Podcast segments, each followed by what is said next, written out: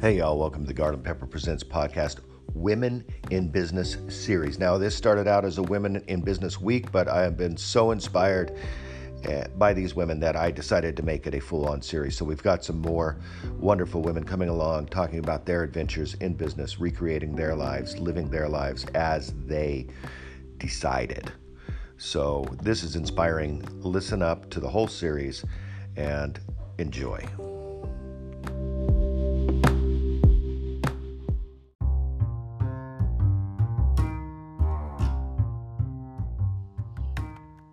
Hey, y'all, we've added a listener support button. It's available on the Anchor app. So if you listen to Apple or Google Podcasts, uh, go ahead and uh, see if you can get into the Anchor app and uh, donate a little money to keep the show going. Uh, it is a monthly donation. I believe you can do as little as a buck or as much as 20 a month. So uh, help support the Garland Pepper Presents podcast and uh, throw a little money this way. Keep it going.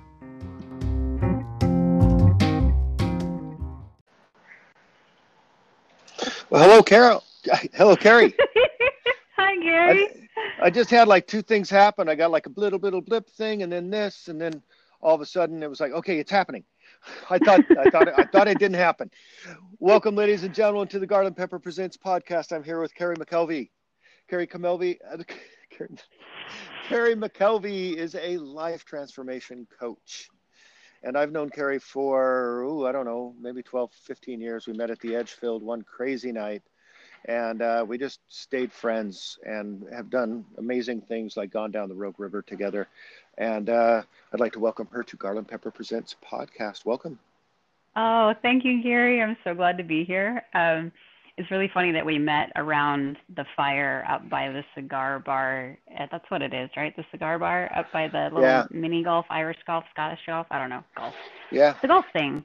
And mm-hmm. I've always thought that fires really incite deep conversation. And that's been my experience being friends with Gary is that we just have deep, amazing conversations from the fire at Edgefield to long conversations on the lanai over the phone in Hawaii and even up in the redwoods, crazy, funky, old, historic B&B. Like we've been all over. It's been amazing in the row. Crazy yeah. experiences, deep conversations. Yeah, the, what was that? The Anderson Ranch? What was the name of that ranch? Uh, Taylor Howard Ranch? Creek, Howard, Howard Creek Ranch. Howard Creek Ranch. It was a hippie, like a hippie refuge, you know? Mm-hmm. Um, like well, it was a logging encampment that was basically defunct and falling apart, and the hippies took it over in the '60s and turned it into a, like a major commune. Mm-hmm.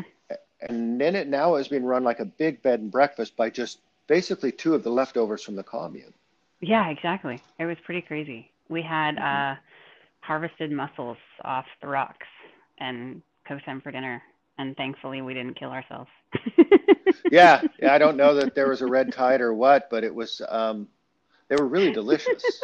they were. Amazing. They were massive. So they, were they, were massive mussels, and they would just fill up these rocks at this. So the the river would flow out into the ocean there, and then there was these huge rocks. So there's kind of this riverbed, and then these rocks would get just filled up with water because they were below, you know, high tide. And then mm-hmm. when they were down, they were just it was just the rocks were just massively full of mussels. That was amazing. That area is amazing. That was before I knew anything about like when you could harvest and, and whatnot. We didn't we didn't know there were rules to be broken, so we inadvertently broke them, which is great because right. we're we're rebels like that way. First food people. First food. There's always first food Bob. Well, there was first food Bob. Today we stand with Bob. Or on Bob. Bob ate the first mushroom that we're never going to eat again. but we would like to thank Bob for doing that. Uh, now you know. Don't do that. Don't yeah. be like Bob. No offense, Bob, did, if Bob's listening. Did anybody take a picture of it? Pictures haven't been invented yet. That's one of the reasons Bob died. Damn it. oh, beautiful. So what is what what have you been doing? So you started out like really young, like your whole life. Like most of us, we start out really young. Have you noticed that? I did, yeah. I started out really young. I don't know how many times I've been here. Um, I was raised in a super conservative Christian home. So when I came into this world, I was led to believe that you have this one life. Um, fast forward 24 years later, I gave birth to my second daughter, and watching her first two years led me to the firm conviction that there are some people who have been here many, many, many times. And I think my youngest is probably 2,000 years old. So back to my early years, I don't know how many times I've been here, but I'm sure I've been here a few times before. So I grew up in um, all over the Portland area, Southeast Portland, Northeast Portland. I used to sit on my front porch and count sirens. Um, there was a time that I remember sitting on my front porch having this existential conversation about life and death um, with a mob hitman that was on the run, and I think I was about five. So some kind of intense, really deep conversations. I look back over my life. This has been a thread um, always in my life from a very young age. And I always kind of felt like I was on the outside and there was something wrong with me. And I, I believed things I wasn't supposed to believe and saw things I wasn't supposed to see. And, you know, trying to stay in the church with my super conservative family. Uh, my grandparents founded the largest Baptist church in the Seattle area. So when I say I grew up in the church, I mean like I grew up in the church. Oh, and, oh, wow. Um, that's, that's yeah. big. Yeah. so my dad was in ministry, of course. Um, I grew up in that. I like to say we went to church eight days a week, and it was like it was a huge part of our existence. Um, I grew up under that umbrella and learning that you know Jesus loves me. This I know because yeah. the Bible tells you so, right? And um, mm-hmm. you know the stories about children being weak and Jesus being strong, and all the Bible verses yeah. about I can do all things through Christ who strengthens me, and you know learning that I'm nothing without mm-hmm. God mm-hmm. which is not helpful, really, when you think about um, empowering women to exist. no, no, it's it's, it's definitely you got this all powerful, typically a male type figure. Mm-hmm. Figure. It's it's always been pre- presented as a male figure. Mm-hmm. Yeah, At I think that was Baptist, really the. Sure. Oh heck yeah! I mean, there's the Father, mm-hmm. Son, and the Holy Ghost, and I think the beginning of the riff with my family and I was when I presented the idea that if we are all made in the image of God, then God has to have a feminine element. So the Holy Spirit is feminine. That was unheard of blasphemy. And then I went and got pregnant at 17, which is also not really, it was kind of frowned upon. but that's, um, yeah, it, that was, that was kind of the early years, the beginning years. I spent some time mm-hmm. in ministry as a teenager. I traveled Europe for a couple months. Um, ministering. Didn't you do the people. abstinence? Didn't you do the abstinence courses? No, no, I didn't. There were there, there were no abstinence courses when you were in it. Um, I think that you we learned that you were not supposed to have sex before marriage, and that you were a very terrible human being if you um, mm-hmm. submitted to these desires of the flesh. Um, and yeah, yeah, the Mormons go there confusing. a lot yeah it's confusing when you're presented with real life circumstances and you know anger and resentment and then you make bad decisions because you're angry at your parents yeah yeah that, that, that, may have happened i know i know that story well um, from yeah. both myself from both myself and, and my oldest daughter they they both we both did that yeah, I mean, it's hard when I think as parents, we are most of us doing the best we can at the time. And I don't harbor resentment for my upbringing. I've learned so much about. Um, no, if, if I, I was from. a father who grew up with a father who ran a Baptist church that was massive and was expected to be the son who was that son and and was really taught not much else different to think about other than what I thought, I would be exactly that person, wouldn't I? Probably. Yeah. And I don't really so, know how I could have ended up anywhere other than where I did, but I'm I talked about that on one of my um my own I guess we'd call it a show. It's a, a group that I'm running right now.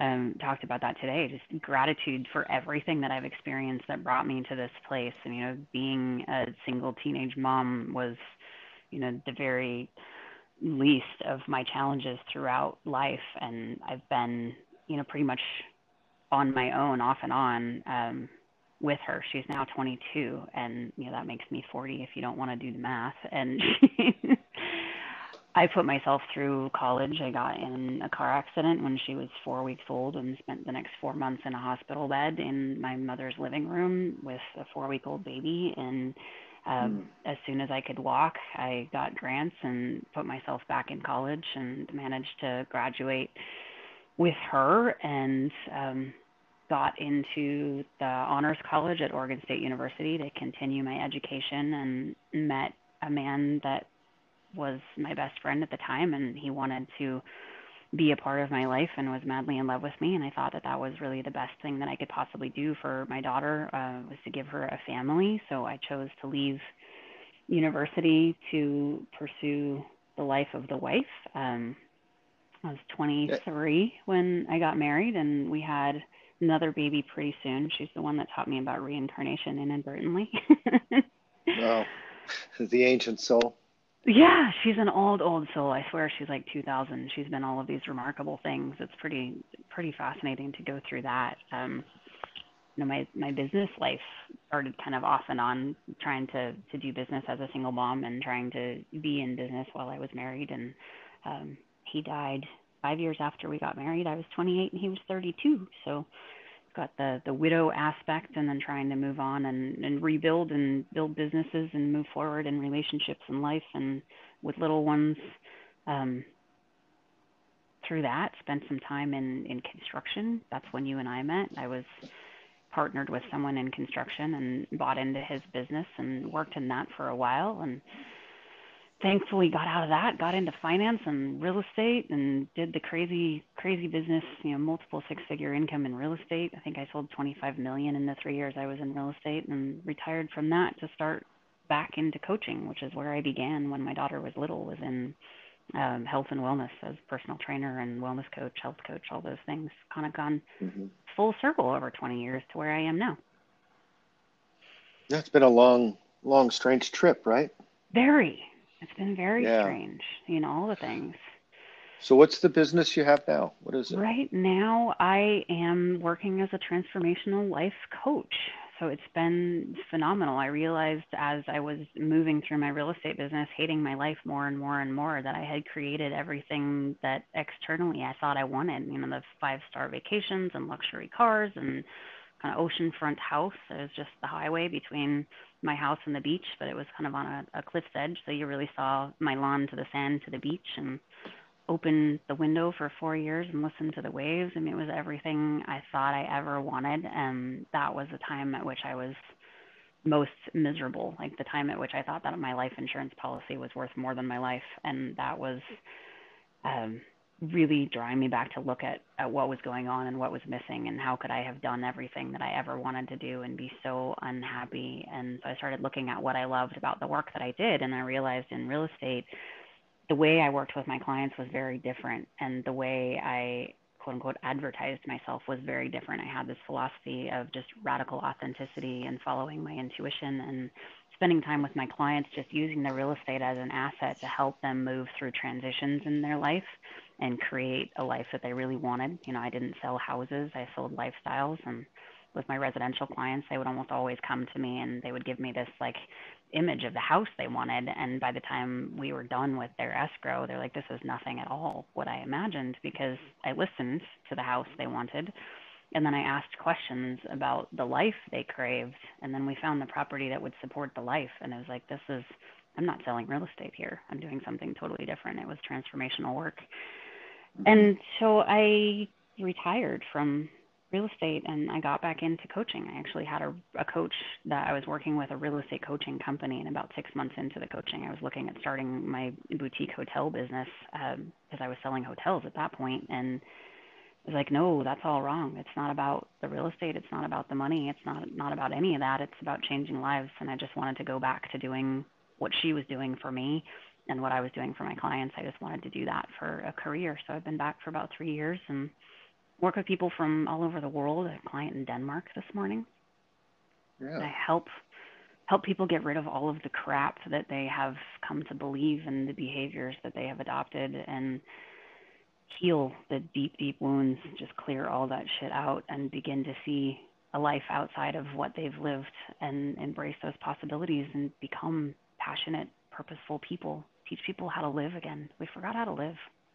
Yeah, it, there's a power in story, isn't there? Ah, absolutely. It's profound. I mean, we have stories that hold us back. We have stories we tell ourselves about why we are where we are and why we can't be who we want to be and why we can't do what we want to do. But the greatest story mm-hmm. you'll ever live is the one you finally have the courage to tell. Mm-hmm.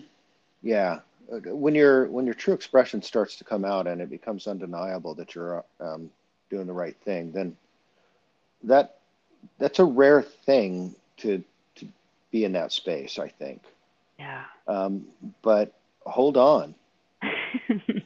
you know, ride that wave and and understand it. And if you really loved it, there's there might be another wave coming. So go swim out again. Yeah. Get ready. Oh, it's profound. I mean, you say that as I'm looking out the window, and there's just this beautiful surf break. There's a couple surf spots right off the lanai where we're staying right now, and there's so much of that ebb and flow and the grace and the balance between um, you know the surfer and the board, the ocean and the wave. I mean, there's just so much give and take. Uh, it's almost like a beautiful representation of the masculine and feminine that's inside of all of us. And it's you know we talk so much about balance in personal and professional lives, and you know balancing the different areas of your life and i don't believe that everything can be perfectly in balance you know there's like the wheel of life or you know the spokes on a bicycle and people have this this idea of things being balanced but rather than this perfect balance, there's this integration of everything that we are, everything that we've experienced, everything we want to create, every person we have been with, and every person we will meet. It's just this this dance, so powerful to just lean into what's possible when we stop putting all these structures in place that define who we are and what we can do and where we can go, and just let it be, like you said, ride the wave. it's epic. Yeah, yeah. I have some some limiting structures that I utilize, and, and one is love, and love's um, always comes with a question mark at some at some level, like what is it exactly in this situation? What the other is truth. You know, a lot of people will say love is a feeling, and I don't believe love is feeling. I think love is a hard teacher.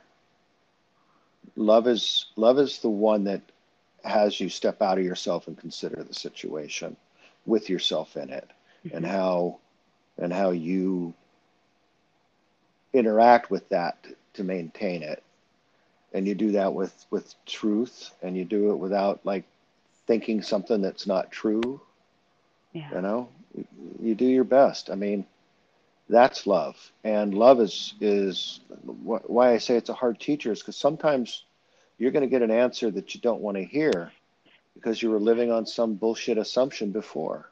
Mhm. It's true. You know? I was talking recently about how um, a lot of times the experience we have is attached to the meaning we give anything. So when when something is is really painful, it's it's often because of the story that we've attached to the experience and when we can release our judgment of it it just becomes a gift. It just becomes another step on the journey. It's it's less painful. Not that we don't experience pain. Pain is part of life, and it's everything. All of the human emotions are part of the experience. You know, from mm-hmm. rage to bliss, like the whole spectrum. But love is definitely painful when you've attached a story and a rule, and you've attached yourself to something that doesn't work. Yeah, I mean that is that is a painful thing, and mm-hmm. you know a lot of times when things aren't working, you have to step back and look at yourself and say, what is, what's up with my story? How am I fucking this up? Because you know there's if it's a, if it's interrelational, it's it's typically two, and somebody's not telling the truth, mm-hmm. and it's probably both. You know, and yeah. and I think my biggest challenge is and why I tend to stay so verklempt about some things is I don't know what to say. I don't know what the answer is to say. I don't know what I actually feel at some level. You know what I mean? Like I'm not completely in touch mm-hmm. with with what I feel, or I feel confliction. You know, there's this, but then there's that. Mm-hmm. One of the is it okay to swear on your podcast, Gary? it is. It is. Yeah. I, I just couple... have to mark it as explicit when I post it. Okay, so well maybe. I can like try to. I I have a tendency to cuss like a sailor, and a year ago, almost exactly a year ago, we bought a sailing catamaran and we moved to Fiji. So I told myself and everyone else that now that I live, I'm not living on the boat right now. COVID has us separated from the boat, but once you bought I became, a catamaran and moved to Fiji. Oh yeah, did I just skip over that part? Yeah, that happened. well, I, I got a message, so I wanted to make sure that everybody heard what happened there. yeah, we my phone um, dinged. I did. I bought a catamaran and I moved to Fiji. Um, we will step back into that. I was just saying that I um, once I became a sailor, I felt justified in cussing like a sailor. So I have a tendency to just blurt out swear words, and I don't really mean to. It just means I'm passionate about whatever I'm talking about. But when we have this this juxtaposition of the really difficult situations, and you know that would be the expletive that starts with S and ends with T that I'm trying to avoid. We have that, and we have the shine, and like the shit and the shine is it's okay to experience both of those things. You know, we can have really difficult situations and also have really blissful situations occurring at the same time. We can have both of these experiences, these emotions be present inside of one singular experience. And we're often told that we have to kind of choose one, that it has to be polar. It's either good or it's bad. There's a judgment and you can't have both. But when we allow ourselves to actually experience everything that's going on physically and emotionally inside any given moment, it so much becomes possible, so much comes present. And then there's less um, less resistance, less confusion because you don't have to choose. You can be like, I feel super depressed and elated at the same time this this paradigm is fairly new for some people. If I sound like I'm talking bubbles, that's okay. It was astounding to me before. It's like, no, you can't have both. It's like, well, you actually. Oh yeah, can. no, no, I I do both. Yeah, absolutely. When we're not committed to one or the other, and we're not committed to good and bad, then we can allow what's present it to unfold, and then you do things like sell your earthly possessions, your landly possessions, and buy catamarans yeah. when you don't know how to sail, and move to the South Pacific. yeah. Life becomes limitless. So did you fly down to Fiji and meet your boat, or did you we did. down to Fiji? We did buy the boat in Fiji. We actually, um, Caitlin, my youngest, was on a service trip in Fiji, so I have instilled in her the idea that we are not global tourists. Like we actually contribute to the communities that we travel to. So she goes on these two week service trips every year and she's been in Thailand and fed elephants and taught English in villages and she's that summer she was in Fiji and she was working on coral reef restoration and all this um, water work. They were painting their water storage tanks and building garbage pits and soap things to clean water. I mean, it was very, very cool what they were doing. And Jeremy and I happened to also be in Fiji at that time on um, kind of a vacation, and we had I guess precursor to that, we had left the U.S. just with backpacks and laptops, and we're we called it the no plan plan. We didn't really know where we were going, so we had just been in French Polynesia for a month, and met a couple that had a sailing catamaran. And Jeremy and I were having a rough, bad, like pretty bad day, and we were pay, we were paddling this Tahitian va'a, um, which like you see them as one man outrigger canoes in Hawaii. Oh yeah. This is a two person va'a we were out paddling this va'a and we had been traveling French Polynesia by land and was like, this is stupid. It would be so much better by sea. And there was this 53 foot Catana catamaran and we were trying to not be super stalkerish coming up to this boat. And this lady from Panama, she comes out and she's waving and smiling and hi, hi, hi. And we're like, sorry, we're just totally admiring your boat. We think life would be better at sea. And so they were like, oh, come aboard. And they brought us aboard. The guy was from Australia. Their crewman was from Colombia. The ladies from Panama. They had their whole family. And uh, so Jeremy and I came aboard. We spent like two hours with them. And then we went back to um, this overwater bungalow. We were staying at this resort that I'd had my eyes on for like four years, and it was called Kia Ora, which is um, Maori for live well. And it was like I wanted to be in this place, and so it's kind of interesting that that all happened. The teenage granddaughter came ashore and met Caitlin, and we all had lunch together and talked for a while. Fast forward a few weeks later, we had looked at a catamaran for sale there in Tahiti that was just not the right fit at all. But we got an email from the broker, and she was like, "Hey, this boat might be a better fit for you."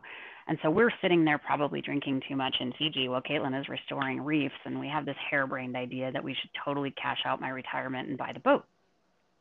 so we did. oh my gosh. We cashed out the 401k, went in negotiations on this boat. Once we found out that they had accepted the offer, then we had to figure out how to learn to sail.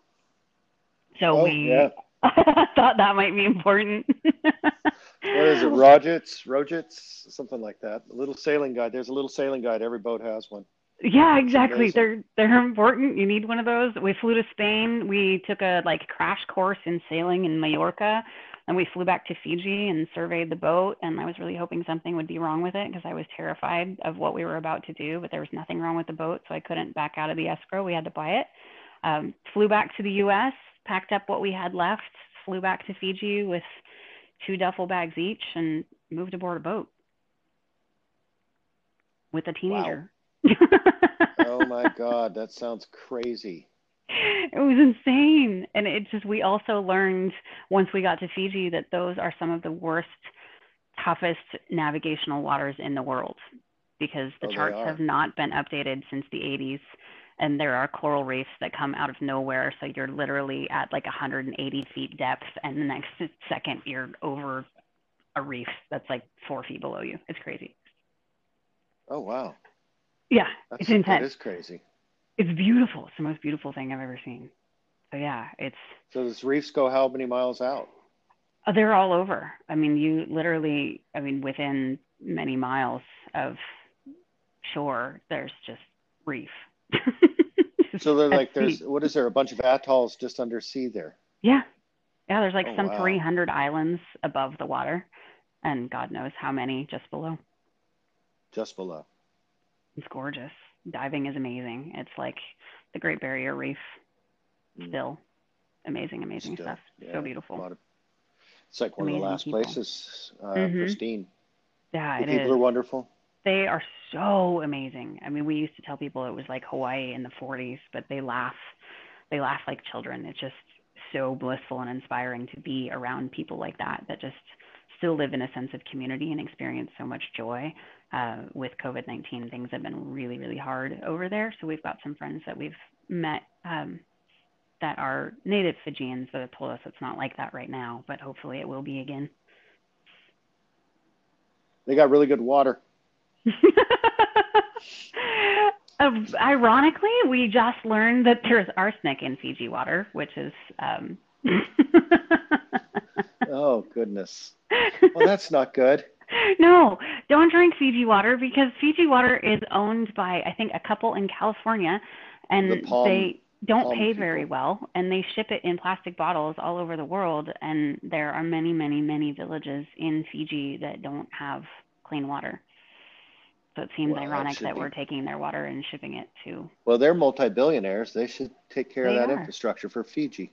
Yeah, they should be dealing with water in Fiji, but they're not. They don't even like paying taxes. But whatever. Isn't that the, isn't that the way it is? It's the way it is. That's American corporations for you. Yeah, it just cheat if you can. Yes. Figure out the way to cheat. Oh, they put out the rules. All right, let's figure out the way around the rules. Yes. So much for live and let live. Live and let die. hmm That is corporate corporate policy.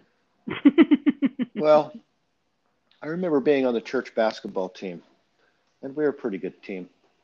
And our coach calls us out one time, one time, and he he pulled out this uh, videotape that he had videoed off his TV, and um, he showed us where this guy, these two guys were going for the ball, and it looked like either one or the other could have touched the ball on the way out, and and so this happens often, right? Angles of the of the judges they can't see it. Um, so as soon as it went out the kid who actually we saw in, in replay we, we all said he touched the ball.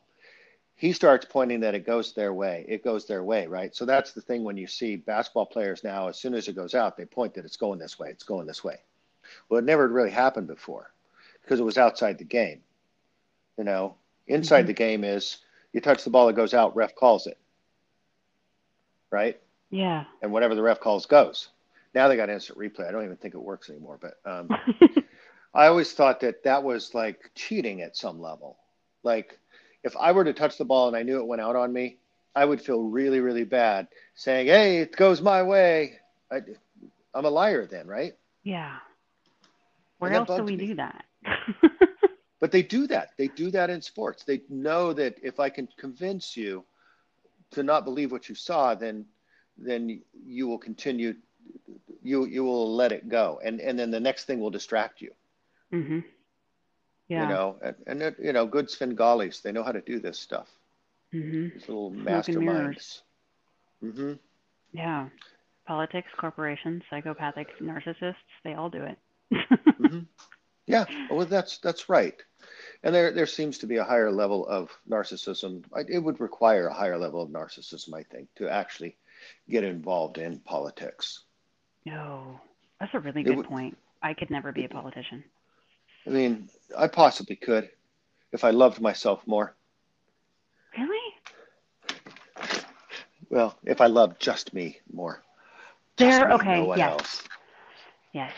See, I, I immediately go subtle. to knowing a different level of you. Probably not. I'm. I mean, you seem very open um, with people that know you well. But when you say "if I loved myself more," then I think of loving yourself more would be aligning to the person that you truly are, and the person that you truly are is just so caring that of people around you. And like I can remember a time where I was going through um, at the breakup at, at the time in the breakup with this like narcissistic psychopath that I was with when I met you. And I remember you calling just to check on me. And I was sitting here in Kauai, like 10 minutes away from where I am now, on my lanai with my kids playing in the pool. And you sat there and you talked to me on the phone for like three hours.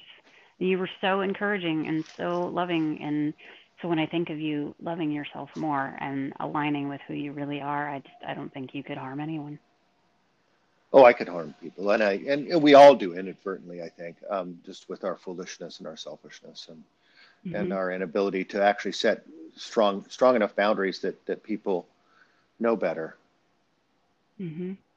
You know, I think that's important. I think it's important to set boundaries that say to people, you know, I I, I expect to be treated this way. Yeah we teach people how to treat us. Yeah, and and you know sometimes we we don't push back because it doesn't seem like it's worth it, and then after a while it becomes like, oh, I should have pushed back because now it's a thing. Mhm. You know.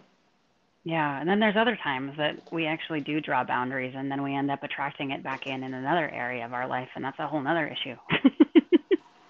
Well, that's yeah, that's the unresolved stories that keep telling themselves through the people we meet in our lives, and the same exact situation happens every goddamn time I get with this type of person.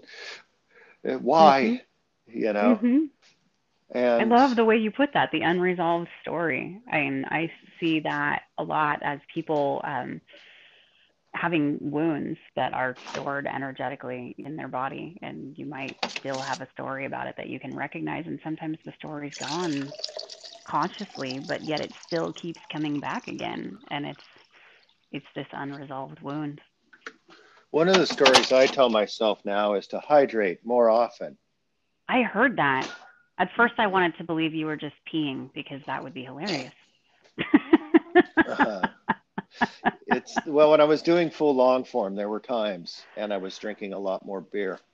There, was, there were times where I would pee in the middle of the show, but I had special powers of of obscura uh, oh. helping me along. Yes. Yeah. Like the mute button. no, I don't have a mute button. I had to camouflage situations. I'm not going to tell you how, or you'll be able to pick it out in a show. Ah, I but, must know. Will you no, give me is, your secrets? You have to listen to every secrets. you have to listen to every show. You have to listen to every show and be like, "Oh, is it this? I think I hear it." No, I've never done listen, it. Or have listen I? Listen for the P. Perhaps you have. It's That's possible. It is possible. Anything is possible with you. I'm 58. That's shocking to me. I know it's weird. I, I don't even know. It's kind of weird to me. Um, but I like it um, at some level because I've done a lot of things. and I've met a lot of great people, and I've had a pretty good time doing it. Um, we've had some ups and downs and some ins and outs. Um, and and I've kind of gotten to the point where sometimes the worst things may be the best things, and sometimes the best things may be the worst things. And that whole idea of what is best is kind of changing in terms of like um, how how deeply am I inserted into it? Like, is it me? Is it my life that's that's making it happen? Is it mm-hmm. is it what I believe in? Is is it myself coming through? And that's important, I think. So as you're evolving towards this 60 year mark, mm-hmm. how do you see yourself in relation with the world and the universe? Like, how much of this is you, and how much of it is part of something bigger than you? Well, you know, Thich Nhat Hanh talks about you are just a, a, a, piece of you're a piece of water on the wave, basically. You know, you're you're one H two O, right? Mm-hmm. And there are forces that are moving around you that are all the ocean, and and you can be a piece of water that's, you know, in the curl of a wave, and that could be your whole life. Or you could be a piece of water that's sitting in a bay, and that could be your whole life. You know, like mm-hmm. kind of moving around that area, but you're still water. So, as far as me in the big scheme of things, I'm a part of that big scheme of things. I'm I'm but I don't know where the separation really is. I mean, you've got your five senses. And, you know, and then there's those who would say there's the spirit realm. Um, I don't know, you know, I, I don't know where, where I end in the world begins and, and the structures and systems in place. I, I do know that if, if, if it didn't rain on Earth for a few days, like on Earth, maybe even a month, we would all probably die. So that's a big system thing, right? Like I can't mm-hmm. do anything about that.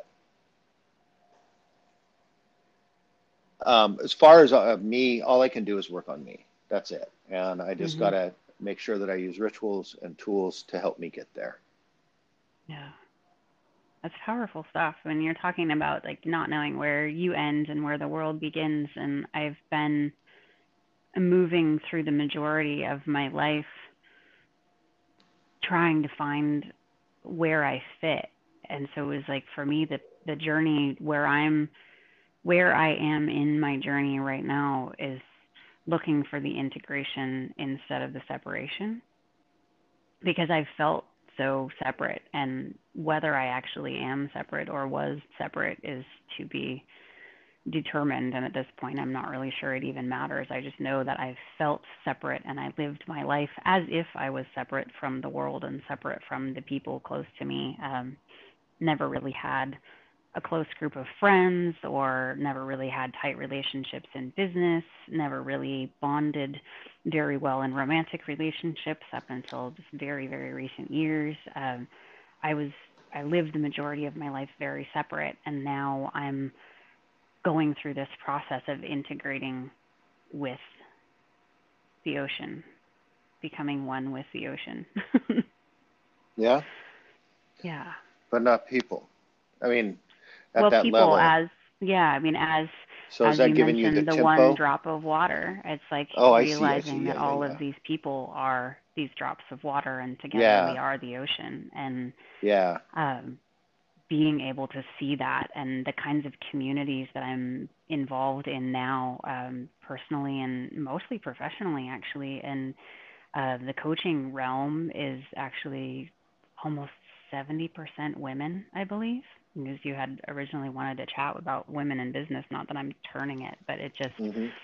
these communities that I'm in now. I'm in communities of women, and I'm actually hosting a small mastermind right now with five women, and I have been vehemently against that for the majority of my life. I've never felt safe in tribes of women. And so right now the focus is really integrating with these communities and, you know, becoming part of this greater ocean. Not just with women. It's not all rah rah women power, but it's it's healing. Well, right now with the women.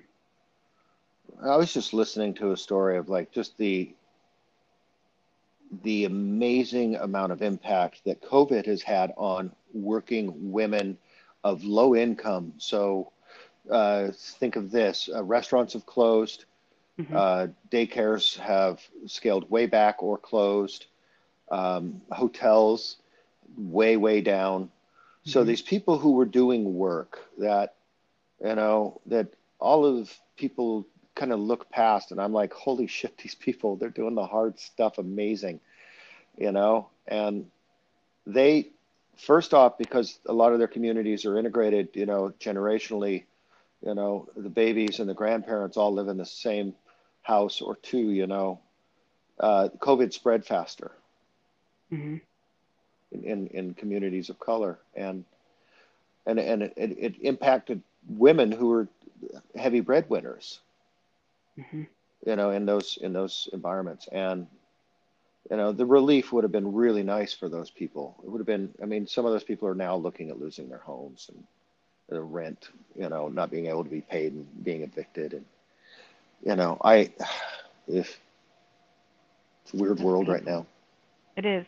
It is a really weird, weird world. You know, here on Kauai, um, it's oh, yeah. like Fiji. I mean, Fiji, the majority of their economy was tourism. And uh, we came back to the U.S. for medical treatments for me in Mexico, and we couldn't get back to Fiji. But um, the 24th here will be eight months since we've been separated from the boat, and that was our home. We couldn't get back. But like, we can't get back, and we have every reason to do everything we possibly can to get back. And then there are hundreds of thousands of other people that are just not trying to get back because it's just simply inconvenient. So their economy, like Hawaii's economy, has been devastated. But Hawaii, um, Fiji, they're very generational like that. If, if you still live in a village, it's like the village does raise the child, and they're still farming in the villages and multiple generations. They all live together. And here in Hawaii, it's still it's become very expensive to live here and so the families that are you know native families from my experience and what I've learned and my husband Jeremy has he's been living in the islands off and on for 20 years so he gives me a lot of insight into what it's been like and you know the locals that he's become really close with and a lot of them they you know the aunties they live with the grandkids and you know the there's multiple generations living in one house like that and here has been really dominated by tourism as well so there are so many people that are out of work and have been out of work for a really really really long time and it's been pretty fascinating when you mention those industries you know the hospitality industries and those industries are as well primarily women i mean as far as there are more waitresses than waiters. There are more female housekeepers than male. You know, there are some of the typical male female dynamics. You don't see a lot of mm-hmm. women in maintenance. You don't see a lot of men in housekeeping. But yeah, they've been pretty devastated here as well. And now they're trying to work and trying to homeschool their kids and trying to run their houses and trying to do all of those things. yeah. While well, they're losing houses. Yeah. It's crazy. Mhm Yeah, realtors yeah. talking about, you know, they're expecting another wave of foreclosures, of course. How could they not? It's like 2008 all over again. Mm-hmm, mm-hmm. This is when I wish I had money to buy Hawaii. Yeah, right. yeah. yeah. Condos. Condos are starting to come down. Big price reductions from the people that bought vacation rentals that um, they haven't been able to rent for eight months. It just opened back up on the 15th. It hasn't even. Most of those people are buying them on the line. They, you know, they're like, if this strategy works out and we stay 60%, it looks like 80 is what's normal. We mm-hmm. should be ahead of the game. And then, you know, they're running 60 to 70 and 80 sometimes, some months. And then something like this happens, the margin's not there. Mm-hmm. You know, Yeah, not at all. The couple that we're renting from right now, um, they bought this property in February for over a million dollars. Little condo, less than a thousand square feet condo, and COVID literally shut them down three weeks later. Wow. And they're a young couple. I mean, they're they can't be more than mid thirties. They're, I think they're late twenties. Young couple. They've like invested everything into this, and it's just shut them down. Holy cow! How do you do this? Yeah, I don't know. There's a lot of people in some big struggles, and even the rich people that, that thought they were rich aren't rich now in some cases. Mm-hmm. Like these people who buy a place in Hawaii, they are rich, right? But they're not rich, rich. They're not the rich that they're thinking they are. No. Because it is just one tragedy that throws them off the boat. Yeah. I mean, and that's that's an interesting thing. Like what is what is wealth? What is abundance? It's not money. Mm. So Money's money. nice it can be a stressor if you don't have it. That's the thing. Mm-hmm. Yeah. So um, yeah, Daniel, what was his name? Daniel Pink, I think, uh, in this book about um, it was called Drive. He was talking about how people put out just about the same amount of value, whether as long as as they're paid in a way that their life is comfortably met. In other words, their bills don't stress them. They have enough money to go on some good vacations and a few good shows a year um, that they have, you know, some extra money to to have a hobby and keep their kids, you know, in in in school and develop a savings. And and he had a number, and this was, you know, this book's about ten years old, and I think it was like ninety thousand, like ninety thousand dollars a year. If everybody had ninety thousand dollars a year, um, they would be a lot less stressed, and they would be able to function in society pretty well. Mm-hmm. But most people are struggling. Yeah it's it's I definitely have many many many years as a single mom that that was my life. And even you know when I ended up getting my real estate license you know things were really good for a while. And then quite quickly they were very very bad for a while. You know I can remember a time the girls know now but they didn't know at the time. You know it looked like I had everything but you know we were having campfire in the living room with the big big fire in the fireplace and huddled up with sleeping bags and roasting marshmallows. And the kids thought we were having an adventure. They didn't know the power had been shut off like, right. right. And no heat we have no lights. We're not camping for fun. I'm making it fun mm-hmm. so you don't feel scared but we have no money. I remember us getting our water turned off when we were kids and my mom filled up the bathtub. Um, she cleaned it really good and then she filled it up um, the day before. And because uh, she didn't have money for the till next payday because some other bill had come due, like a doctor bill or something. And so, you know, it was always that way back then. It was bill to bill, and mm-hmm. um, so the power, the water went off uh, the next day, and there was a bucket in there, and you would get one bucket to wash. Well, she gave us all buzz cuts, so but we were dirty little boys, just dirty kids. So she gave us one bucket and um, we'd put it on each other and soap each other down, and then we'd rinse each other off um, outside. And then wow. the, then there was a pot in there that you would use if if you had to go to the bathroom. If you peed, you didn't flush, but if you pooed, you'd flush, and then you'd you'd flush it by putting a bucket of of water down the toilet. Mm-hmm. I thought that was the coolest thing ever. It's like, wow, you can do the magic both ways. You can pull the lever or that. is magical. I'm thinking of you with the the bucket and washing each other down. And if you happen to go vacation in Calistoga, they charge you four hundred dollars for that opportunity and experience. Yeah, I used to go in. Uh, I, I I actually worked at the Heritage School for Boys in Calistoga years ago, and oh, uh, and I'd go into Calistoga to get massages. They were much cheaper then because it was a little more hippie, building mm-hmm. up, building up to the Beverly Hills I had no idea. Shit, you could have bought stuff in Calistoga pretty good back then. Yeah. It was, it was too far away from Santa Rosa or Napa. Mhm. yeah, desirable. now it's like four hundred dollars. Here's your little bucket of mud. Rub it all over each other, and then we'll bring you a hose. Thank you.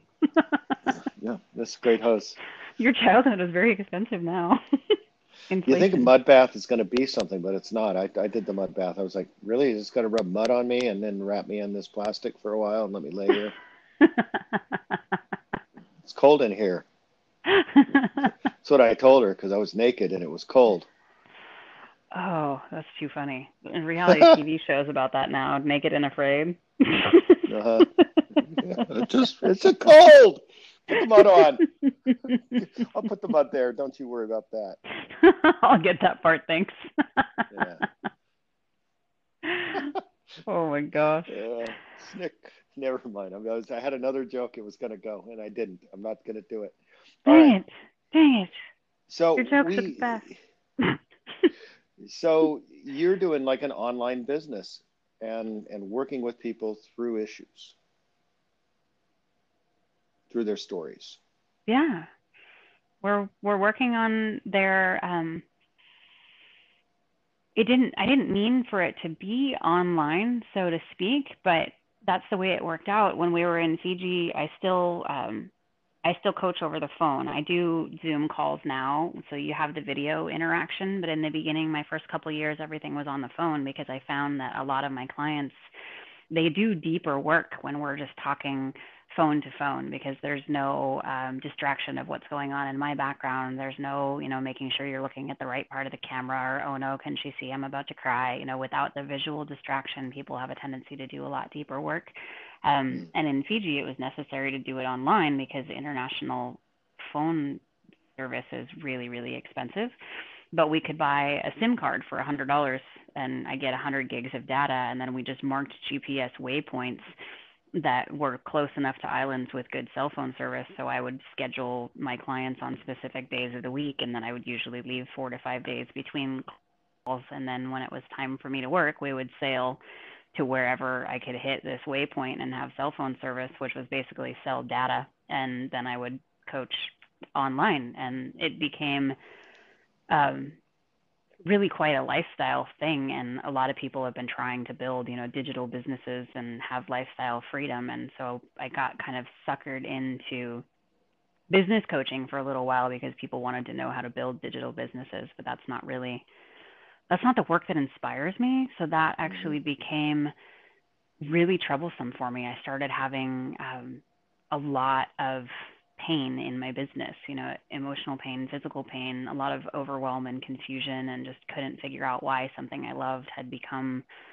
um, so difficult. And it was pretty interesting to see that it was because I wasn't doing the thing that lit my soul on fire. I wasn't I wasn't transforming lives. I was helping people with tactical and practical things of like how to build a digital business and that was crap. There are thousands upon thousands upon thousands of quote unquote business coaches that can teach you how to do that. But mm-hmm. um, what I do is like cracking open your human experience so you can expand your soul. It's huge, deep healing, transformational work. And I happen to do it digitally but I don't consider myself a digital coach. It just happens to be how I talk with people. I've actually only worked with one client ever in person. It was profound. I would love to do more of it, but the majority of my clients are all over the world and we're rarely ever in the same place.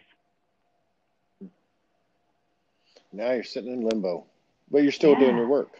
I'm still doing my work, and it's all of the struggles that we've had this year. You know, with my physical health, having um, chronic illnesses. You know, I was diagnosed with Lyme's disease in January, and so I've been hospitalized for that a couple times, and um, you know, spent loads of money on private hospitals for that, and just going through that soul-shattering experience of you know facing mortality and facing the change in you know what your life looks like and what your physical human is capable of versus what your soul wants to do and like who am i and why do i matter and all of these huge like existential crisis kind of moments. Um, mm-hmm. my husband jeremy and i were not feeling well one day and we were laying in bed we decided we had to watch the never ending story and my 16 year old has been terrified of this movie for the longest time. I'm like no no no we have to watch it. And you're older now and you know maybe it won't be so scary and so we get her to watch this and he and i kept looking at each other and we were having these like mind blowing moments as far as the never ending story is insane. Like, as far as the, the value, the information that's in there, these huge this this the storyline about humanity, especially as it relates to what's going on now, it's profound. And so Caitlin's over there just laughing her ass off. She's like, "You two are having an existential crisis over the never-ending story." Like, "This is amazing. Just a reflection of humanity and the struggle and the great nothing destroying everything and we're um, after feeling like everything was destroyed, you know, our big dream, and I literally invested my entire life savings, like cashed out my retirement to buy that boat, and now we can't get back to the boat. And so, like, what now? And we've been given this opportunity to come to Hawaii. Jeremy got a job offer here, so we were like, okay, well, at least we're halfway closer to the boat, is how we were thinking. It's like we cut 2,500 miles off the journey. At least we're in the South Pacific again, but since we've been here, we actually, a farm that we tried to buy three and a half years ago came back on the market. So we have decided to um, go on another adventure. and in eight days, we are buying this farm. Holy crap, you're so you're buy the farm.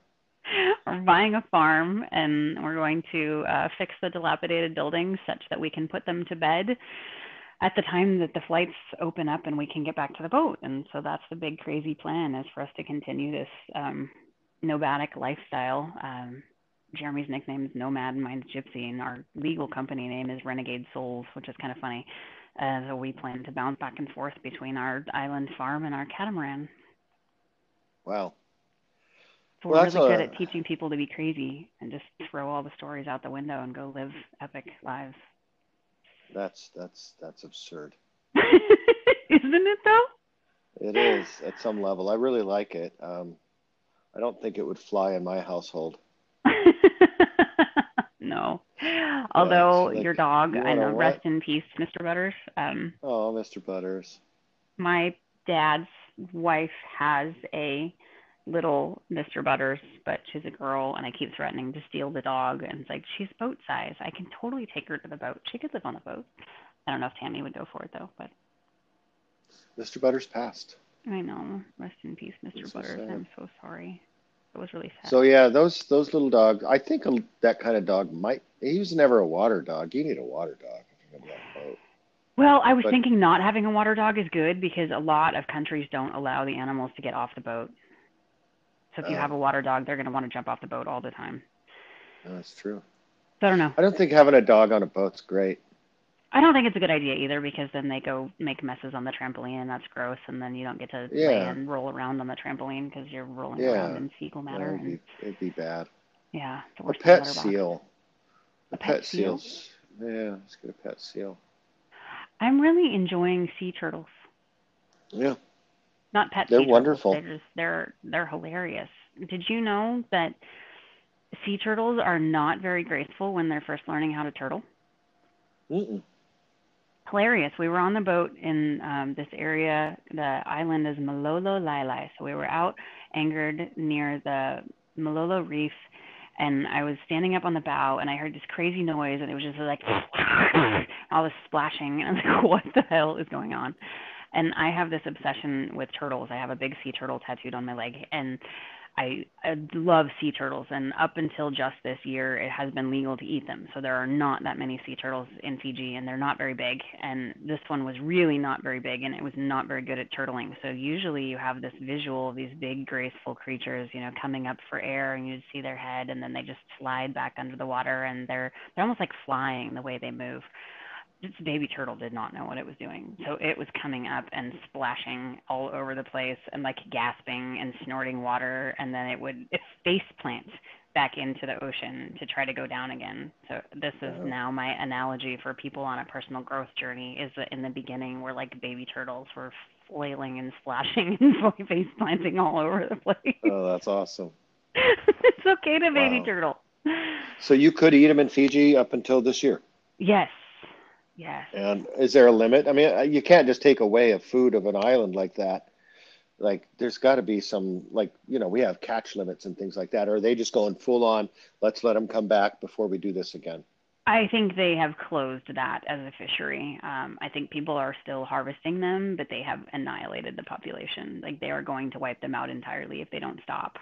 Um, and that's kind of how we've experienced while we were there. That's kind of how they do things. They find a source of something and then they wipe it out. And um, when Caitlin was there, they were actually closing a reef for the first time, like completely shutting it down so that it could recover. I'm glad that they're figuring that out. But and the people are okay. They're like, okay, that's what the island needs. We do that. They're getting better about that. Uh, I mean, yeah. there's certainly people that I mean, you know, if I love turtle soup, man, I might just be really mad. yeah, exactly. It's like this is our food, and you know yeah. they will. Or if I was a turtle hunter, like that was how I made my living. Mhm. Yeah. So a lot of the reef fishermen, you know, they'll fish at night, and same thing here. You know, there's night fishing that happens here, and overfishing reefs. The reef right off of where you know we're staying right now, it's pretty well decimated, and you know that's kind of, I think, a scarcity mentality that we as human beings possess. Like we find something that feeds us, and we just gorge on it instead of. Well, there's a lot of there's a lot of us. Mhm. Yeah. I'm I'm amazed that we all get that there's as much food as there is for as many people as there are.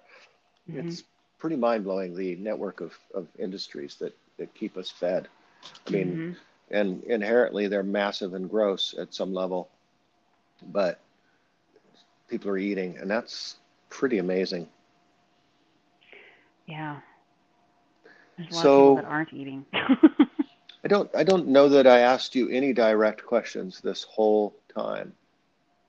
I think that we have such a history that may have been challenging. But we can yeah. do this again sometime. It would have felt it would have felt contrived a bit. It would have. So your advice to any person, woman, man, going into an enterprise on their own, what was one thing you would tell them? Oh, trust your soul, it knows the way. Okay. There are so many people that get wrapped up in the tactical and practical aspects of building businesses. But the biggest thing that I have found along the way, and when I look back over the businesses that I've created, um, I've built businesses in you know health and wellness, marketing, sales. I've worked in real estate. I've worked in finance. When I was involved with the cabinet business, you know, we took it to almost a million dollars a year um, the last year that I was there, and it was like either give me money or I'm shutting the doors. When I first started there, you know, we've I've been involved in many many different industries, and when I look back at the times that I was happy and fulfilled and aligned and healthy those were the times when I was integrated with who I am as a person and I was lined up with my core values and um, when you're not that way, no matter how much money you make, you're going to struggle. And when you lean into who you are instead of how you do things, you know, I tell clients a lot that this journey is not at all about what you do. This journey is about who you are while you do it. So when you first get clear on who you are and how you want to experience your life, you line everything up with that, then the how do you do anything becomes effortless. So when you're thinking about, you know, how am I going to start this business or what am I going to do? Coaching is huge. I mean, coaching is the second fastest growing industry in the world right now. So so many people are getting into coaching and they're learning about, you know, how to start a coaching business. It's like, no, no, no. Go back to who you are. Go back to your soul. Go back to your passion. Go back to the things that make you feel alive and lean into that. And if you ever feel like something's off, trust it and line back up with your intuition, line back up with your integrity, and things will be not always easy, but there will be an ease about them and there will be a flow about them. And I believe so much, whether you call it universe or source or, you know, divinity, that this great ocean that we are, this collective, supports that kind of integrity and it supports that kind of heart. And it will be so much more fulfilling and more impactful. and you can have an impact in this world that wasn't really possible before. And COVID has been disastrous in so many ways, but it's also opened up this huge arena for people to have an impact on the world at large that they couldn't see would ever be possible 10 years ago without being, you know, Oprah and having a network channel or, you know, being some New York Times bestseller with your book in print in 23 languages or you know traveling as a motivational speaker you know 10 years ago mm-hmm. the kind of impact we can have now wasn't available to the day-to-day person and now it is yeah and but that also creates you know a wall of sound mm-hmm. and and you know how do you how do you become the purple cow yeah. and you know i i believe in authenticity and i'm gonna i'm just gonna throw all of my bets on that and, and, that's absolutely right. I completely support you in that because when we get in our head about how do I stand out, you're already fucking it up. because you stand out because of who you are. You are already a unique individual, and when we try, we start mm-hmm. trying to like find a way to stand out, or we've already lost sight of what makes us brilliant and beautiful. Just lean back into that. You already are amazing. You're unique because you're you. No one's ever had the experience you've had. No one has the voice that you have. No one has the perspective you have. No matter what you do, and coaching is like the ultimate industry. There's mm, I don't know how many coaches like I want to say there's millions of coaches. There's not. There's hundreds of thousands of coaches, and when they lean into their gifts and mm-hmm. who they are and the unique way they've experienced things, those are the people that stand out. And when the people try to be contrived and figure out how to make themselves stand out, they're no longer being authentic. Right, right. So I'm I'm pretty all into this. I'm way into this. This is my favorite thing I've ever done in my whole life.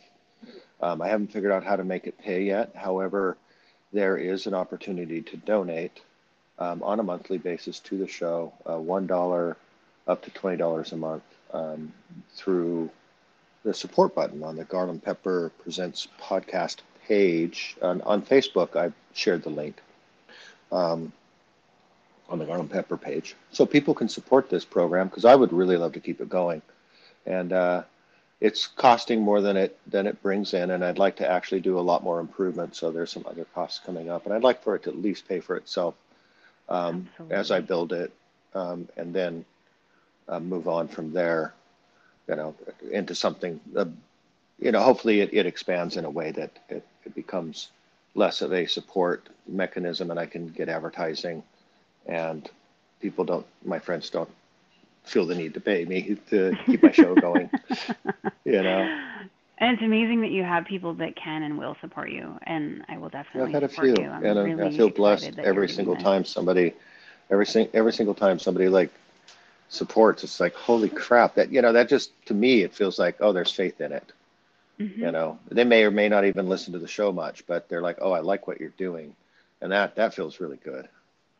I, I love that you've had path. the courage to do this and that you're chasing it and you're acknowledging how it makes you feel and that it's worthwhile and that's a valuable investment and doing the more people show up and do things like you're doing the more other people have faith that they can do it and that they believe it's okay for them to have those dreams and to pursue those dreams is like as you begin to shine your light you give other people permission to do the same. Not like you're doing this to give people permission but it has that effect.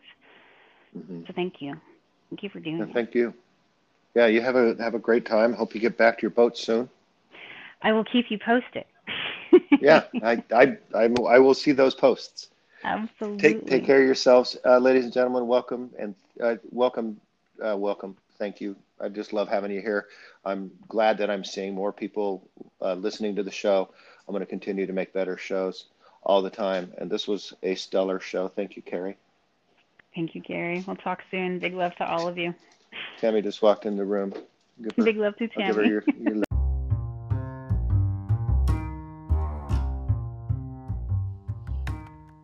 Hey, y'all, we've added a listener support button.